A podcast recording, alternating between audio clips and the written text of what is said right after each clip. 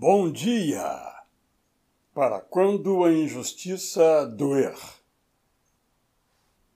Ao longo da experiência humana, cheia de pecado e graça, generosidade e crueldade, desigualdade e justiça, arrependimento e arrogância, os que aperfeiçoam a sociedade são muitas vezes considerados indignos. A justiça é peregrina, acossada pela truculência, torturada pela mentira, menosprezada no engano, amordaçada pela violência, afligida pelo medo, enviada ao deserto, silenciada à força. Por desejarmos o triunfo da justiça, chegamos a imaginar que a veremos aplaudida de pé pelo auditório da humanidade, que vezes sem conta mitifica os maus. Tristemente, a realidade pode ser muito mais amarga do que supomos. Sem dúvida alguma, a injustiça é o maior desafio humano à bondade e à santidade de Deus.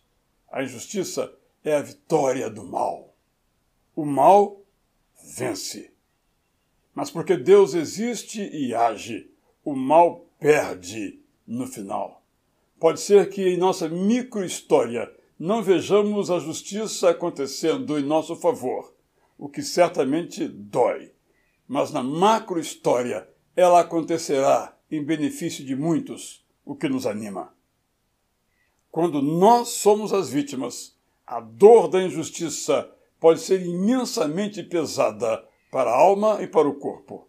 Neste caso, teremos que fazer uma escolha: existir como derrotados ou viver como vitoriosos.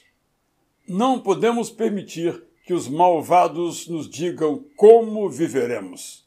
Eles podem nos calar, mas interiormente podemos continuar cantando.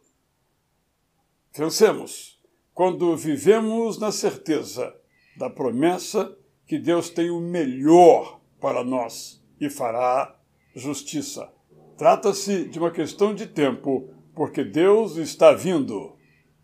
Eu sou Israel Belo de Azevedo e aqui eu lhe desejo um bom dia!